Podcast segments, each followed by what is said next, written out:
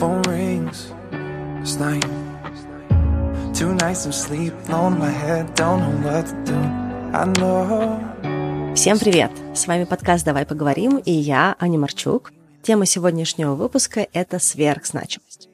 Сверхзначимость как э, привлечение важности каких-то людей или событий или вещей. И обычно эта важность нас ограничивает и мешает получению желаемого нами результата. Но я хочу напомнить, что в подкасте продолжается рубрика, которую мы делаем совместно с Дзеном. Она называется Street Smart. В каждом выпуске мы выбираем одну полезную привычку или навык и предлагаем вам понаблюдать за собой, посмотреть, как вы можете внедрить их для достижения каких-то своих результатов. Формат игровой, как мне кажется, очень легкий. И если хотите, то делитесь вашим экспериментом в Телеграм-боте подкаста. Кстати, артисты лейбла C++ Music тоже проделывают свою работу над собой, и они рассказывают свои истории в эксклюзивных шоу на Дзене, таких как «Психология улиц», «Поймать дзен» и «Материальные ценности». Рубрика будет дальше, а пока давайте начинать.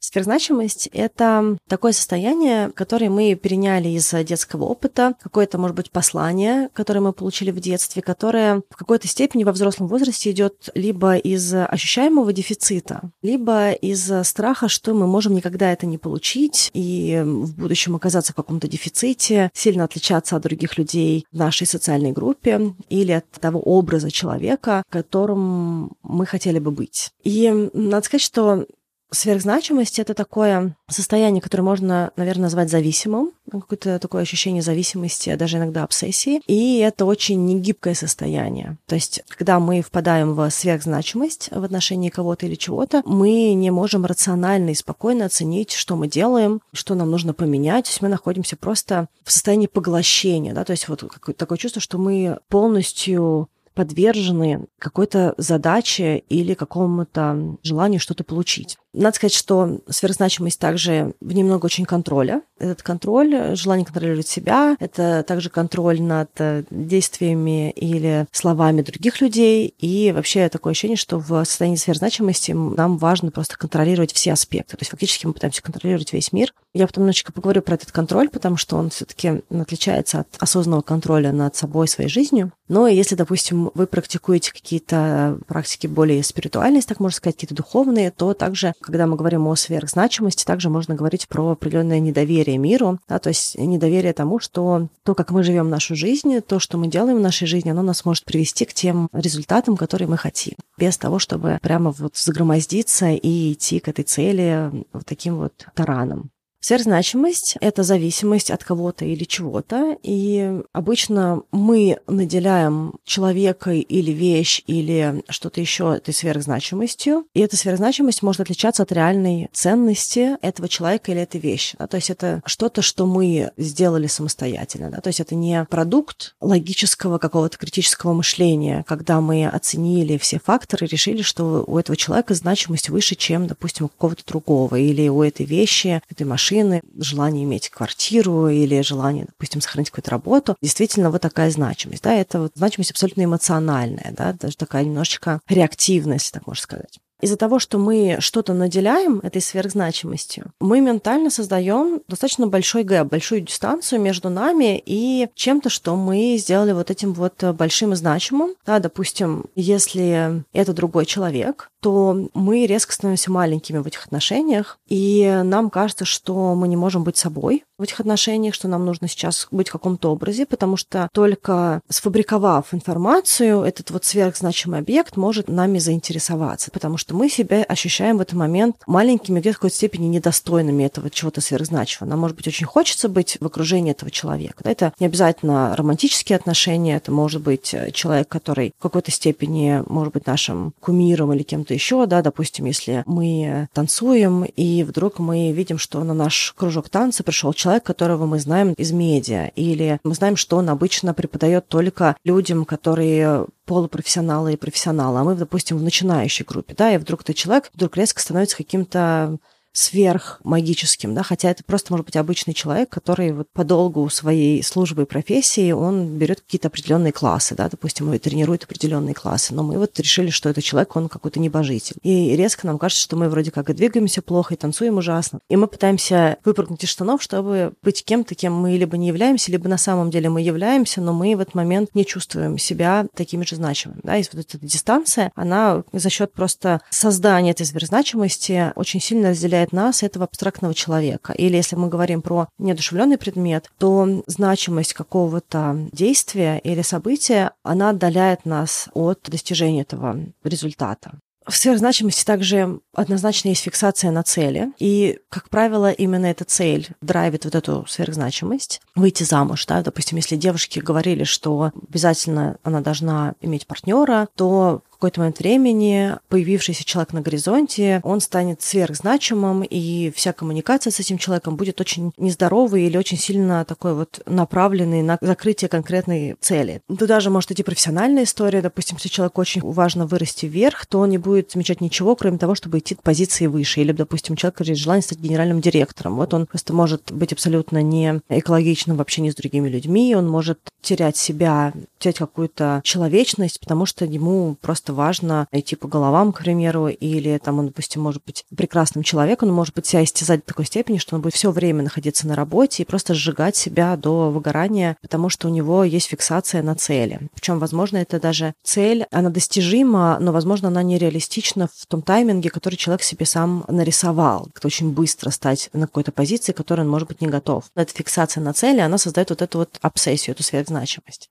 Сверхзначимость в какой-то степени результат определенного перфекционизма, когда нам кажется, что мы не можем просто что-то делать, делать эту работу какую-то хорошо, делать наши шаги, которые нам важно делать, быть теми, кем мы являемся, и куда-то прийти. Нам кажется, нам нужно обязательно делать что-то просто на максималках, делать идеально. Весь этот процесс, он наполнен тревогой, а не интересом, наблюдением за чем-то. Это не имеет разумной важности, а имеет именно вот такую вот заряженную важность. Например, я сейчас работаю в кино, и когда я думаю о том, что если бы я хотела быть не только вторым режиссером, но, допустим, быть основным режиссером, было бы неплохо двигаться по этой линии тоже. Для того, чтобы идти в сторону режиссуры, в принципе, то, что нужно делать, нужно начать снимать, да, то есть нужно написать хотя бы короткий сценарий и собрать команду и сделать какую-то свою первую короткометражку. В принципе, как в любой другой индустрии, всегда есть люди, которые на энтузиазме могут также сколлаборироваться, и вместе мы можем что-то сделать. Но, допустим, если для меня есть какая-то сверхзначимость, значимость, потому что я захочу делать не просто фильм, а я захочу, допустим, делать фильм, который можно будет подать на фестиваль, да, соответственно, вдруг резкая задача просто снять свой фильм для практики, она становится сверхзадачей и сверхзначимостью, и в итоге то, как, какой сценарий написать, каких людей собрать, все это уже становится немножечко неадекватным и, скорее всего, будет тормозить меня. Что еще важно в сверхзначимости, что мы очень часто не видим других возможностей, то есть мы настолько затоплены этой целью и затоплены тем, как нам нужно эту цель достигать, что мы не можем можем адекватно оценить ни что есть вокруг нас, ни как мы можем по-другому действовать, ни тем более мы не можем оценить ценность того, что мы сделали сверхзначимым. Что еще более губительно, что в этой сверхзначимости мы также не можем оценить адекватно свою ценность. И свою ценность мы оцениваем в минус. То есть нам кажется, что мы не можем просто быть собой и достичь этого результата. В каких сферах проявляется эта сверхзначимость? Первая, наверное, самая такая жирная часть сверхзначимости, с которой мы сталкиваемся, это сверхзначимость людей в отношениях. Очень часто для женщин сверхзначимость привязана к отношениям в паре, в браке, да, потому что часто женщин растили, по крайней мере, вот в моей возрастной группе, растили все время рассказывая о том, что очень важно, чтобы была парность, очень важно иметь партнера. И многие женщины живут с убеждением, что женщина, у которой нет мужчины, это какая-то несчастливая женщина, женщина или какая-то неправильная женщина или бракованная женщина. И из-за того, что есть вот такой чрезмерный фокус, допустим, на эту парность, часть женщин готова оказаться в сильно неравных отношениях или оставаться в каких-то хилых отношениях, которые не работают уже, либо быть в отношениях с абьюзером, да, с каким-то человеком, который разрушает, унижает или что-то еще делает, просто для того, чтобы не оказаться в обществе женщины без отношений. Да? То есть есть вот эта чрезмерная важность абы какого, но партнера. Вторая сфера, в которой есть эта сверхзначимость, есть, в ней, мне кажется, меньше гендера, хотя, возможно, для мужчин чуть-чуть больше это важно, это деньги. Деньги важны, во-первых, потому что деньги – это инструмент достижения наших результатов, каких-то наших целей. Для мужчин особенно важно, потому что, как, допустим, девушкам рассказывали, что им обязательно нужно быть в паре, также мужчинам, мне кажется, всегда рассказывали, что они должны что-то достичь, и что они провайдеры в семье, да, то есть, что они должны отвечать за себя, отвечать за партнершу, за, может быть,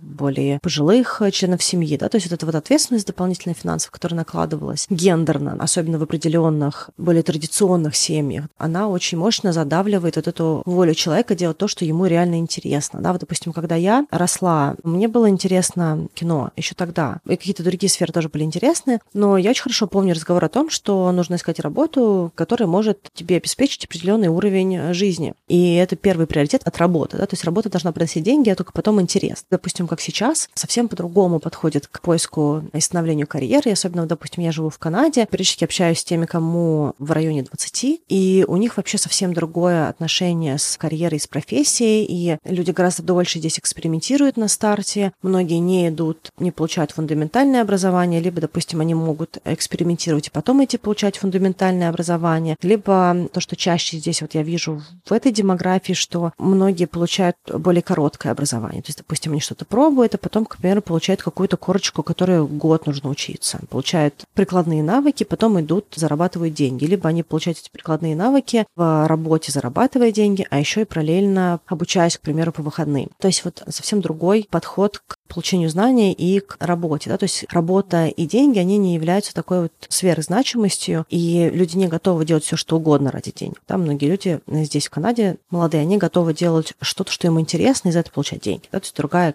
история. Но если вас растили тогда, когда деньги являлись основным значимым объектом, то для вас может быть сложно, особенно если денег мало, или они сложнее достигаются, или когда человек рос, был дефицит финансовый в семье. Многих людей в 90-е, многих семей в 90-е на постсоветском пространстве был дефицит, да, поэтому так или иначе история с деньгами, она фонит в жизни и создает чрезмерное напряжение периодически. Вот это напряжение, оно иногда даже может мешать зарабатыванию денег, потому что есть чрезмерная фиксация на зарабатывание, или даже если человек хорошо очень зарабатывает, но у него есть вот этот вот из детства след, это воспоминание о том, как не было денег в семье, то для человека даже, который зарабатывает много денег и хорошо зарабатывает, я реально знаю таких людей, которые зарабатывают, они все время откладывают, они на себя не тратят, им очень сложно высвободить деньги, которые не являются даже в момент, если объективно оценить их накопление сейчас, те деньги, которые не могли бы потратить на себя, они не были бы значимы в масштабе всех тех денег, которые есть. Но для человека все равно есть фиксация на этих деньгах, потому что ему кажется, что он должен продолжать только на это работать, и только зарабатывать, откладывать, зарабатывать, откладывать, не получать никакое удовольствие другое от жизни. Если человеку сложнее зарабатывать деньги, иногда бывает фиксация на чужих деньгах, что то этот заработал, этот потратил, на что потратил и тому подобное, да, потому что весь мир, он крутится вокруг так или иначе финансовой цели. Также сверхзначимость может быть в отношении каких-то социальных проявлений. Допустим, если для человека очень важен статус, то он будет искать атрибуты статуса, он будет искать для себя возможность есть получить эти атрибуты. Допустим, я знаю девушек, которые покупают брендовые вещи прошлых сезонов на распродажах, на вторичном рынке, просто потому что там есть логотип. Или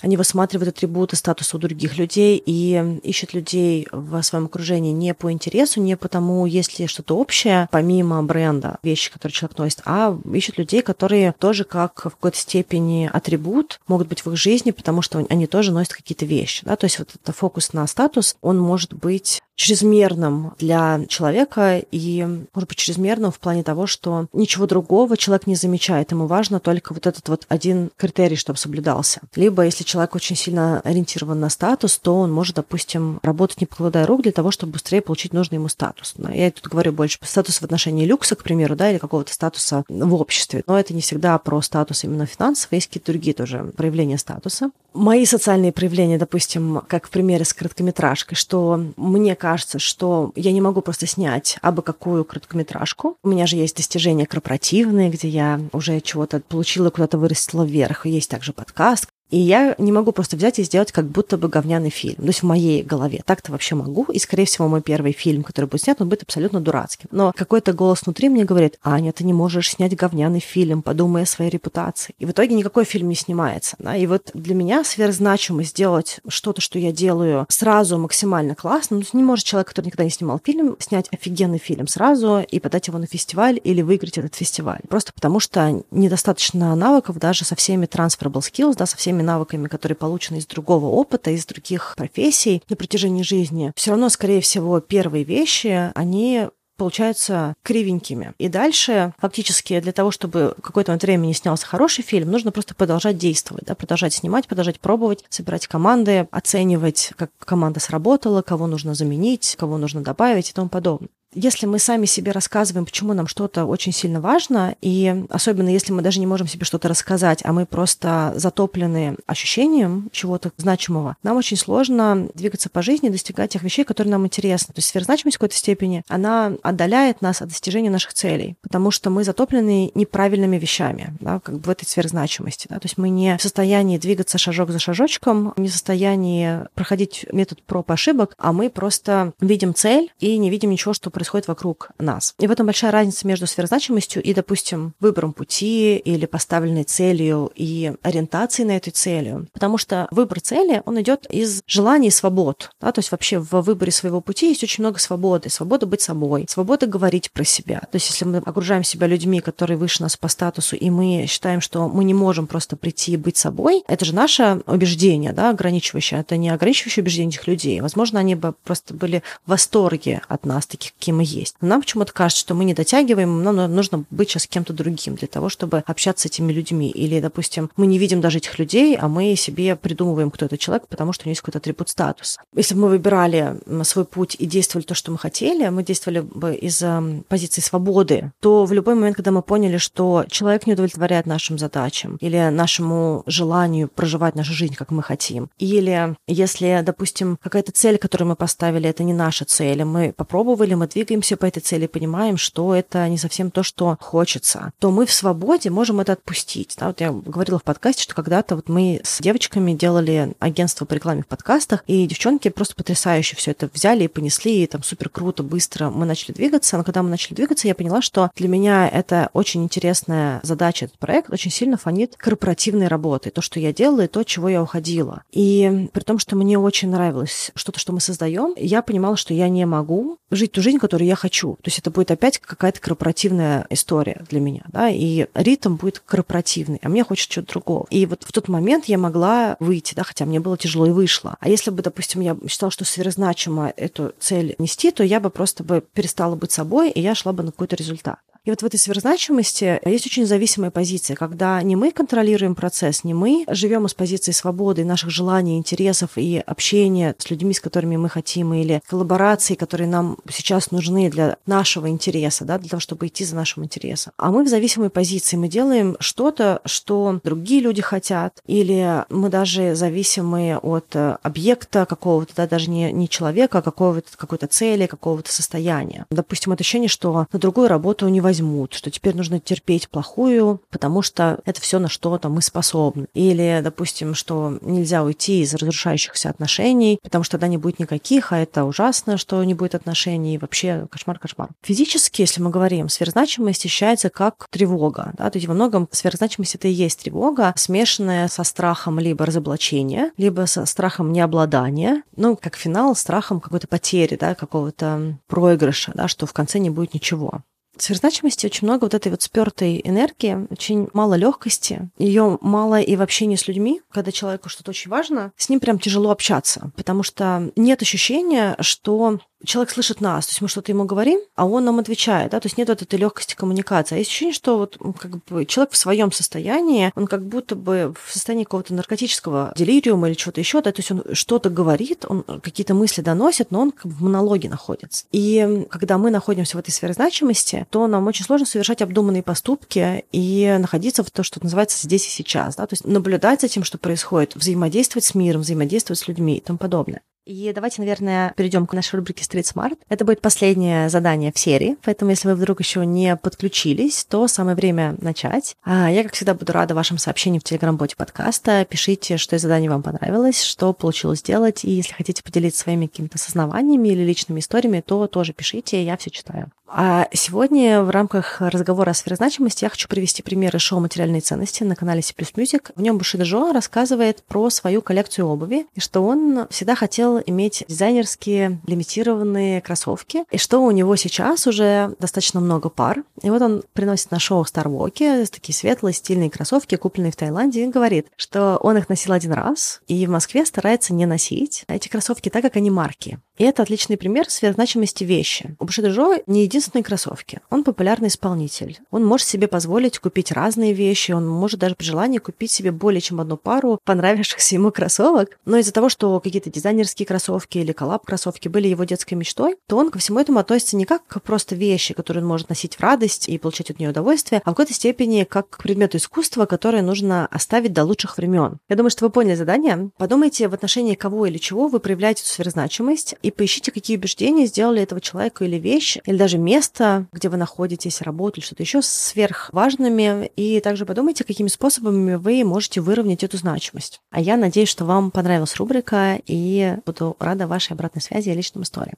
Хочу немножечко поговорить про вот сверхзначимость и про контроль. С одной стороны, в этой сверхзначимости много контроля над собой, над своими как будто бы действиями, над действиями других людей, над событиями. Мы очень часто подавляем где-то какие-то свои проявления. Мы можем давить на другого человека в желании достигнуть какого-то результата. Но забавным образом в этой сверхзначимости очень мало взрослого контроля и ответственности над своей жизнью. Например, если нам кажется, что нам обязательно нужно работать, зарабатывать деньги, идти какой-то вершине карьеры, какой-то следующей точке карьеры, и мы с этой задачей находимся в сверхзначимости, мы можем быть очень неэкологичными в общении. Мы можем очень сильно давить на свои потребности, допустим, потребность во сне, в отдыхе, в правильном питании, просто ради того, чтобы продолжать делать эту работу. Можем упустить из вида, что, допустим, этот работодатель нам не может дать эту позицию. Либо ее нет, либо очень мало людей, кто эту позицию занимает. И нам нужно будет ждать много времени для того, чтобы нам дали эту позицию. Или что-то еще. Может быть, мы работаем не самым лучшим боссом, бизнесом, или мы работаем за троих людей, потому что эта компания не может себе позволить нанять нам в подчинении людей. Мы находимся в этом затопленном состоянии сверхзначимости достижения следующей точки карьеры. Взрослый контроль над жизнью был бы не в том, чтобы подавлять себя и все свои потребности ради достижения этой цели, а взрослый контроль был бы в том, чтобы оценить, что мы сейчас находимся в том месте, где мы не сможем, скорее всего, получить то, чего мы хотим. И пришло время искать другую работу. И пришло время вкладывать большую часть своих усилий в поиск этой работы. И, возможно, даже где-то отпустить то усердие, с которым мы делаем эту работу сейчас на этом месте работы, начать общаться с другими работодателями. Если нам не хватает каких-то навыков, нам нужно оценить, чего нам не хватает. Допустим, к примеру, кому-то может не хватать знания языка для того, чтобы получить какую-то работу следующего уровня. Или каких-то компетенций, которые мы не можем получить, оставаясь на той позиции, на которой мы есть сейчас. И, возможно, нам нужно либо двинуться в другой департамент, либо нам нужно, может быть, даже пойти на позицию ниже, но, допустим, где сильно больше больше возможности управлять людьми, да, допустим, в подчинении, иметь больше людей. Но для этого нам нужно остановиться и оценить, что у нас есть, какие у нас шансы и какие-то решения принять. Безусловно, фигачить на инерции гораздо проще, хоть и это путь истощения, чем остановиться и искать работу, потому что тогда нам нужно делать новые действия. Но взрослый контроль, он именно вот в этом, в том, чтобы оценить объективно, где мы находимся, чего нам не хватает и чего нужно делать даже если нам очень не хочется это делать. А где-то, возможно, также начать работать э, с психологом или с коучем, или учиться выстраивать новые стили коммуникации, да, допустим, если на позиции, на которую мы хотим, неприемлемо так общаться, как мы общаемся там, где мы сейчас общаемся, да, то есть нам нужно получить новые навыки. И пока мы утопаем в этой сверхзначимости, мы на самом деле не контролируем полноценно путь нашей жизни, мы скорее контролируем себя, сдерживаем себя и пытаемся давить на других. Как правило, из-за этого мы получаем эффект обратно желаемого.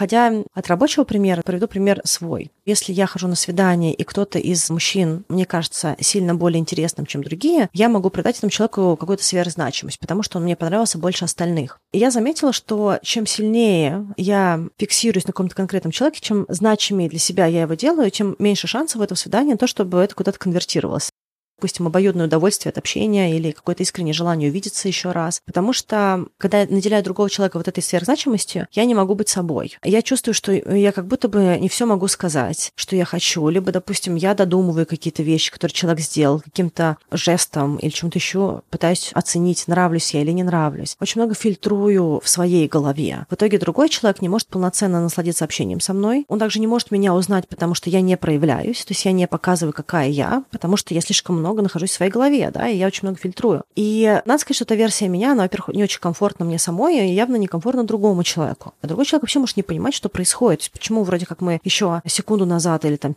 10 минут назад общались как-то так вот здорово, а сейчас что-то поменялось, и сейчас какой-то другой человек с ним сидит на этом свидании, да, какая другая девушка. Из этого мы оба получаем неинтересное время, а еще из-за того, что я сделала этого человека сверхзначимым, я тоже не могу его узнать, потому что я разговариваю не с живым человеком, который сидит передо мной, и не задаю ему вопросы, чтобы узнать его, а я проецирую на него какой-то образ, который я себе создала в этой сверхзначимости. И реальный человек может быть вообще другим. В итоге на выходе человек, который мне понравился больше всего, я, скорее всего, больше никогда его не увижу, потому что я была была не сама собой, я не узнала человека, и я придала ему сверхзначимости, возможно, поговорив еще 15 минут, я поняла, что это вообще неинтересный человек. Это просто был какой-то один критерий, который сделал этого человека для меня сверхзначимым. Допустим, он какую-то фразу сказал, которая для меня что-то говорит. К примеру, человек может сказать, что я проездил много стран, очень люблю путешествовать и часто путешествую в одиночку, и люблю какие-то такие экстремальные трипы. Я думаю, о боже, человек такой интересный, да, и все. И как будто бы одна вещь перемкнула кучу других вещей в этом человеке, а потом может оказаться, что человек там эгоистичный или не умеющий общаться, или агрессивный, или что-то еще, да, но я все это в нем не вижу. И в итоге он становится сверхзначимым, он, возможно, вообще никакой бы значимостью не обладал бы для меня, если бы это было более адекватное с моей стороны общение и более адекватная с моей стороны оценка личности этого человека, которую я могла бы узнать находясь в живом, адекватном, спокойном общении. Я уже сказала, что сверхзначимость может быть не только привязана к людям и событиям, но также мы можем придавать сверхзначимость вещам, как в этом примере, который я говорила с Бушидо Жо. Кто слушает подкаст давно, знает э, мою историю с коробками, и как тяжело мне было их разбирать и отпускать какие-то свои вещи. И, кстати, если вам тоже тяжело выкинуть что-то из дома, то послушайте эти выпуски, возможно, вы что-то для себя там найдете. Частично такая сверхзначимость вещей идет из эмоциональной ценности, закладываемой в эту вещь или категорию вещей. Например, это могут быть какие-то события или люди из прошлого, с которыми эти вещи были связаны. Особенно если этих людей больше нет в живых, то эта вещь, она становится сверхзначимой, потому что у нас может не быть других вещей, которые эти люди могут носить или обладать, или у нас нет возможности, выкинув эти вещи, получить что-то другое, связанное с ними, физическое. Либо, допустим, важность вещи может быть привязана к длительности, которая эта вещь с нами была. К примеру, если мы переезжали с квартиры на квартиру и перевозили какую-то вазочку, или перевозили из города города в город, а эта вазочка вообще не подходит нам по стилю, и она нам даже не нравится, но кто-то нам когда-то ее подарил, или мы, может быть, сами ее как-то приобрели, или получили ее как трофей на работе. В общем, неважно, каким образом эта вазочка оказалась у нас, мы ее перевозим, перевозим, и она больше нас не радует. Но она с нами была последние 10 лет на всех этих квартирах, и как будто бы уже жалко ее выкинуть, потому что она как будто бы как член семьи фактически переезжает с квартиры на квартиру из города в город. Хотя по-хорошему вазочку нужно было бы отпустить. А еще иногда, и тут привет Мари Кондо,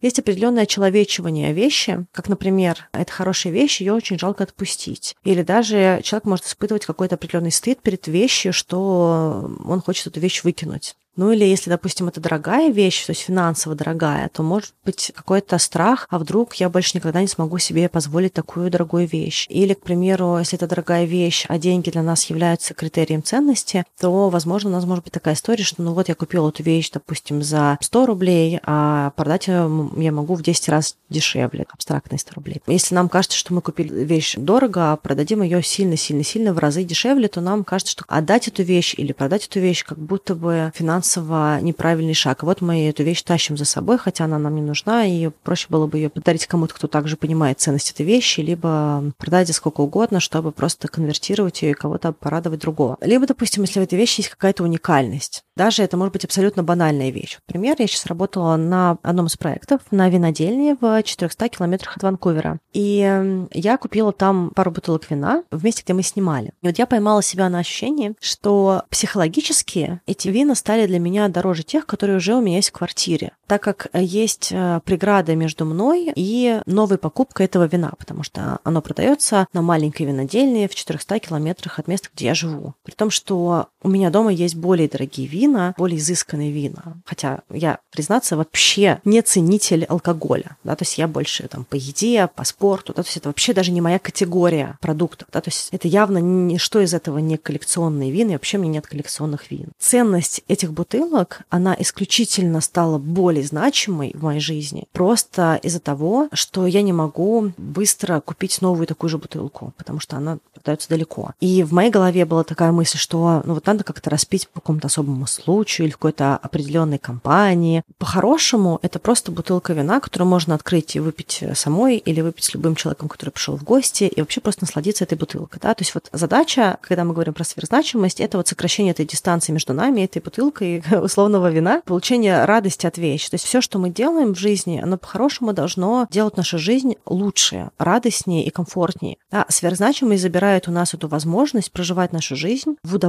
удовольствие, наслаждаться тем, что есть в нашей жизни, и создает у нас ненужное напряжение, ненужную тревогу, ненужный стресс. Еще один важный аспект сверхзначимости в том, что пока мы фиксируемся на чем-то одном, все остальные аспекты нашей жизни становятся вторичными. То есть, если, допустим, для человека работа становится идефикс, да, то есть какой-то сверхзначимый, то человек может упускать время с семьей, упускать какие-то значимые моменты в семье, да, допустим, не присутствовать на каких-то праздниках или на каком-то выступлении ребенка, или упустить возможность, что, допустим, его партнер или партнерша несчастливы в этих отношениях и какие-то другие моменты. Человек может терять контакт с друзьями, и э, также у него может не быть быть э, времени на заботу о себе, на спорт, на здоровье, что-то еще. Дальше запускается также обратное колесо. Чем больше мы вкладываемся, инвестируем в эту сверхзначимую область нашей жизни, тем меньше логически становятся все остальные наши сферы. Не только потому, что там мало времени, а потому что, допустим, если мы не общались с друзьями неделю, месяц, два месяца, полгода, год, то наши друзья, которым нужно это общение, они начинают закрывать эти потребности в общении с кем-то еще. И, соответственно, мы упускаем этих людей. Да? Если мы не занимались спортом несколько лет, то, скорее всего, наши мышцы не в той форме, в которой мы хотели. Если мы не вкладываем в отношения с близкими семьей,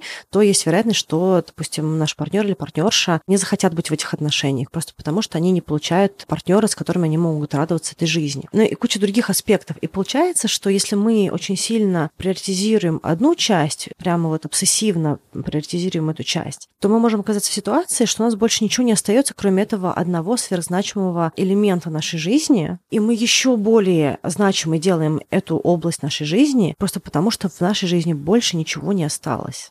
Это делает момент времени нас истощенными, потому что мы только на одну вещь фокусируемся, да, мы не балансируем нашу жизнь. Да, мы про это говорили в выпуске про воронку истощения, когда все остальное из жизни уходит, кроме чего-то одного, да, что происходит с нами. А также это может привести к подавленности и даже к каким-то околодепрессивным состояниям. Особенно если мы не просто на этом фиксируемся, а еще, допустим, у нас не получилось, да, мы что-то сделали сверхзначимым, допустим, какие-то отношения с человеком, а эти отношения закончились, а мы в этот момент опустили возможность устраивать карьеру, пустили всех наших друзей, которые с нами были, да, и в итоге мы и в отношениях не оказались, а, и понятно, почему мы там не оказались, да, потому что мы не в отношениях с живым человеком, с реальным, мы в отношениях с образом, который мы в этой сверхзначимости создали. Или то же самое происходит с самой работой, приоритизировали что-то еще. И, соответственно, мы еще сильнее увеличиваем зависимость от чего-то и от желания чего-то иметь, чем-то обладать. Еще один момент сверхзначимости, что сверхзначимость — это неадекватное какой-то степени обсессивное состояние, то есть фиксация на объекте. Чем больше мы чего-то не получаем, чего мы сделали сверхзначимым, тем больше мы туда хотим, и тем агрессивнее и где-то менее здоровое наше состояние. И важно понизить значимость чего-то, просто чтобы не улететь в очень нездоровое поведение и не разрушить себя и свою психику. Не знаю, приходилось вам видеть людей, которые чего-то очень сильно хотели и не получили с этими людьми очень тяжело. Видно, насколько они неадекватны в коммуникации. Ничего невозможно сказать. Этих людей даже невозможно поддержать, потому что они уже в своей голове вынашивают маниакальный план чего-то еще. То есть там есть злость, там есть агрессия, там есть противостояние миру. И что бы вы ни сказали, вы получите только агрессию в ответ. Или иногда еще это выглядит как какой-то синдром отмены, вот как с наркоманами, да, что человек не получил дозу, ему важно, очень-очень важно это получить. Да, и вы видите, что человек так сильно помешан на своей этой цели, что немножечко страшненько да, рядом с ним. Надо сказать, что, конечно, а, со стороны это виднее. А сам человек может не понять, что он в этом находится неадеквате. И здорово, конечно, если это близкий человек, подсветить, да, если ваши отношения такие, что вы можете дать непрошенный совет, да, это будет окей. Потому что обсессия такая, она разрушительна. Ну и что делать, когда мы говорим про эту сверхзначимость? Первое, если мы проделали работу из рубрики и поняли, что у нас сверхзначимо, ну или если вы знаете какую-то область жизни, которая для вас исторически все время сверхзначима, то важно подумать, какие ограничивающие убеждения делают для вас что-то сверхзначимым. Мне важно похудеть к лету, И это моя цель, и это мое ограничивающее убеждение. Потому что оно ограничивающее, а почему нужно худеть к лету? Ну, то есть, если вам было окей быть в этом теле весной, почему именно летом это важно? Если вы хотите, в принципе, быть в другом теле, как будто бы это такая вот генеральная цель по жизни. Или вы раздеваетесь только летом, или вам важно быть худым или в потянутом теле только для других людей. Да? То есть вам не важно видеть себя в зеркале красивым или ухоженным, или подтянутым. Да? Если для вас, допустим, потянутое тело — это образец красоты. То есть все остальное время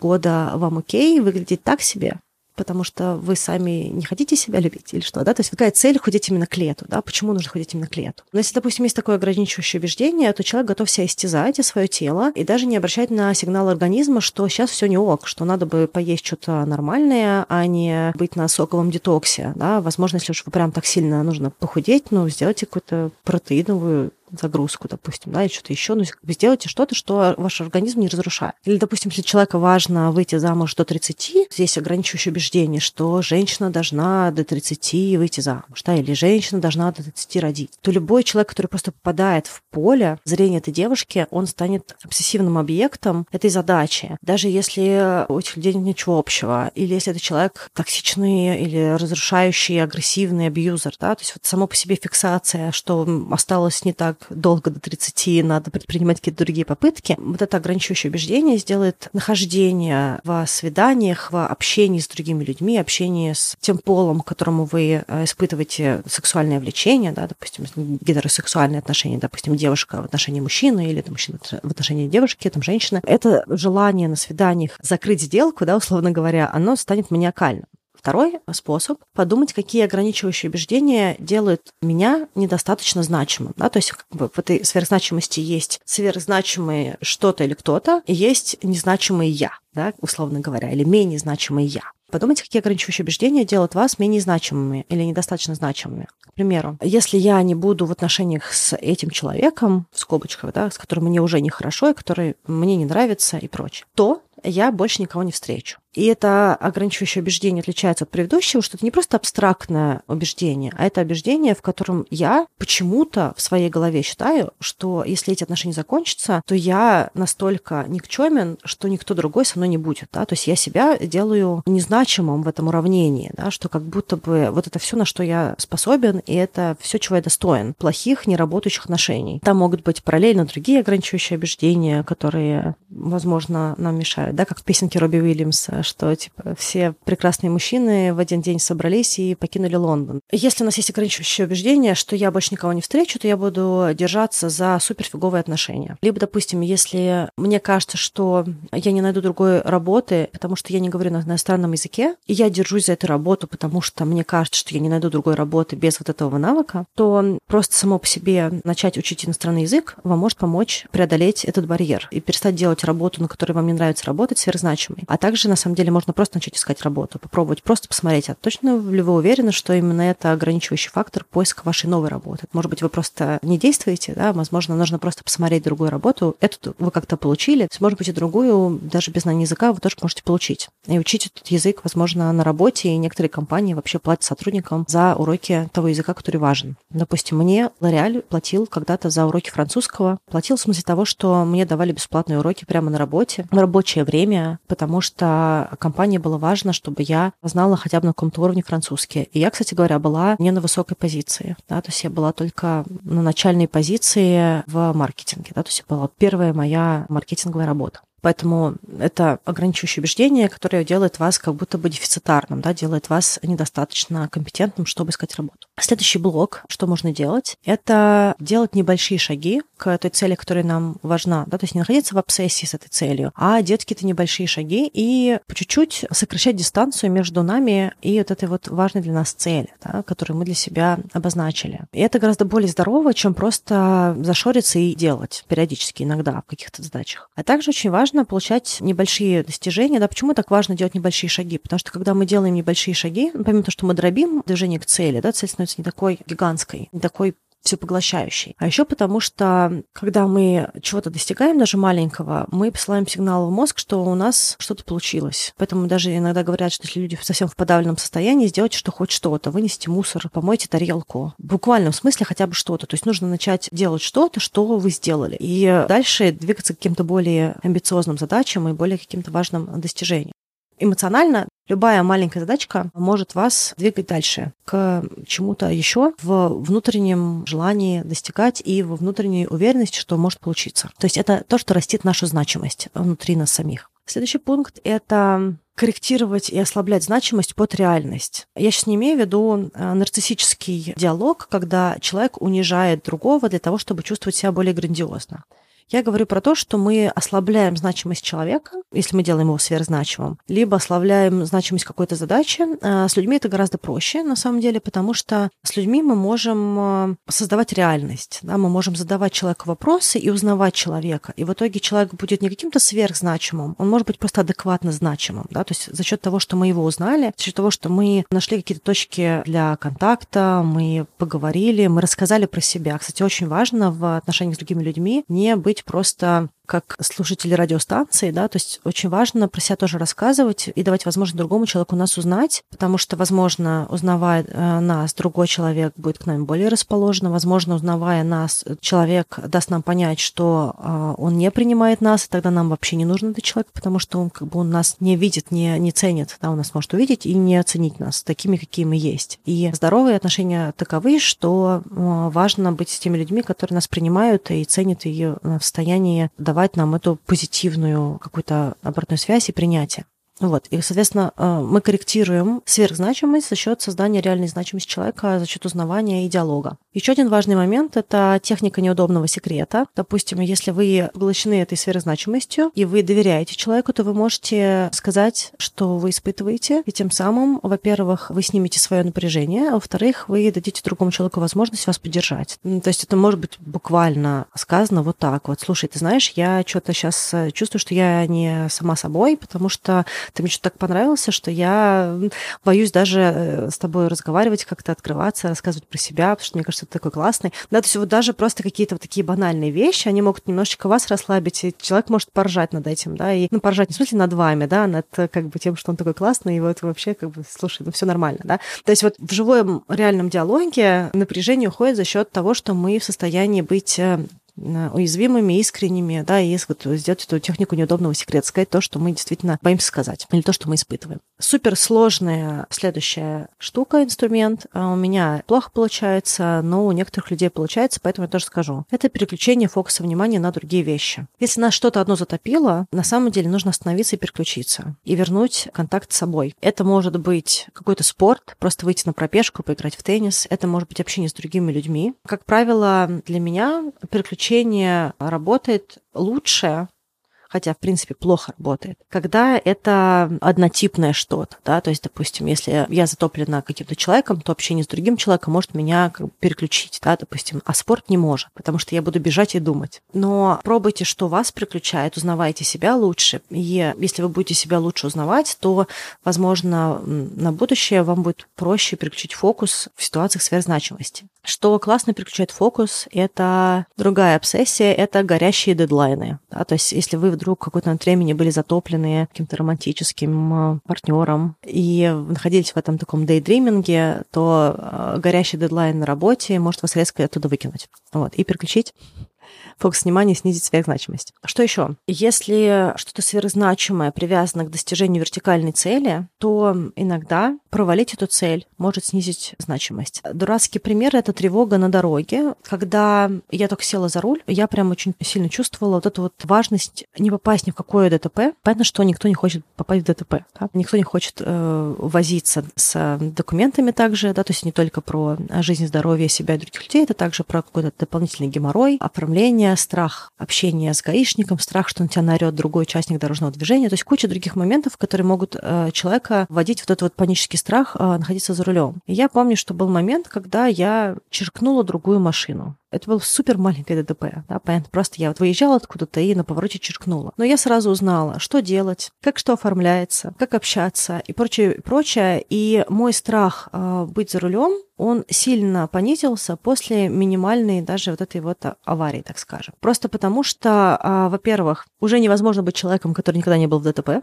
Да, то есть вот для перфекциониста это такой момент, когда а, вот мы что-то несем, и мы не можем оборонить. И нам кажется, что мы сейчас совершенные в нашем вот этом вот а, мире. Мы никогда не делали что-то. Да, допустим, я никогда не был в ДТП. Да, и вот я несу, эту свою корону перфекциониста, который никогда не был в ДТП. Да, потом ты черкнул машину, этот перфекционизм, он уходит. Это такой пример, да, это может быть в чем-то другом проявляться. Да? Допустим, вам казалось, что вы всегда выходите на сцену, и вы всегда выступаете идеально, а потом в один раз выступили и облажались перед аудиторией. Вот помню, что я как-то первый раз, когда я облажалась на каком-то выступлении, э, презентовала какой-то продукт, это было выездное мероприятие, и куча всего пошло там не так, и наш рейс задержали, и мы несколько часов были в аэропорту, потом мы прилетели, где была эта конференция, прилетели в ночь, мне нужно было выступать первый сначала утра, утра.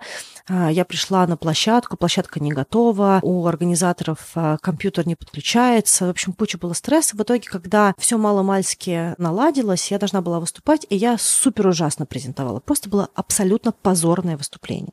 Ну и, конечно, я себя чувствовала совсем ужасно. Я думаю, что люди в зале как бы они понимали, может быть, что это не так ужасно или видели, да, то есть как мне казалось. Но я помню, что подошел какой-то парень после этого, и мне что-то сказал, какую-то фигню из серии, что как ты думаешь, они тебя как-то вообще там типа из-за этого накажут или там уволят, что ты так плохо отпрезентовала. Ну, естественно, последнее, что ты хочешь слышать, когда ты плохо выступил, это другие люди, которые тебе рассказывают о каких-то последствиях, которые могут с тобой случиться, да. И я была просто супер тогда взволнована из-за всего вот этого. Но когда ты один раз погано выступил, то дальше уже не так страшно, да. Соответственно, все следующие выступления, они не были настолько сверхзначимыми, потому что, ну, как бы я уже знала, что я могу выступить хорошо, я знала, каково это выступать плохо, и в дальнейших презентациях на сцене, да, с какими-то задачами задачами или какие-то делая запуски, у меня уже была эта внутренняя уверенность, как выступать. И также у меня было внутреннее ощущение, когда я понимала, что я начинаю затапливаться страхом или тревогой, и я уже могла лучше себя снавигировать на этом выступлении, расслабить. В общем, еще раз повторю, что быть готовым облажаться и облажаться может снять сверхзначимость чего-то, чего мы несем. Также здорово, если вам помогает, это медитация, практики дыхательные, какие-то практики отпускания чего-то, просто подышать, прогуляться. Для меня не очень сильно работает сидячая медитация, но для меня может работать, допустим, выйти пройтись. Все, что в движении, для меня лучше работает. А для того, чтобы какую-то сверхзначимость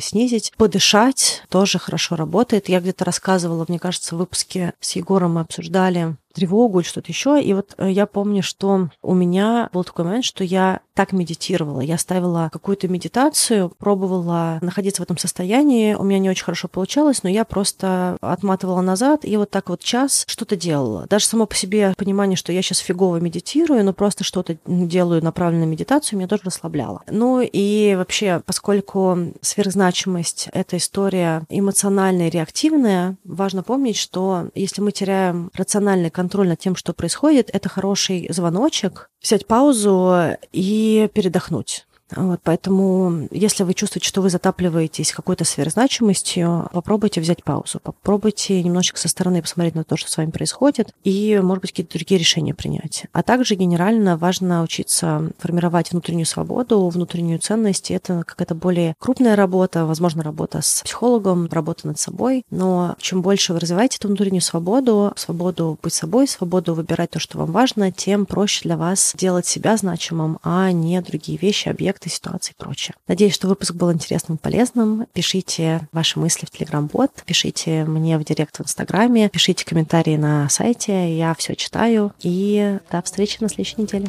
Пока.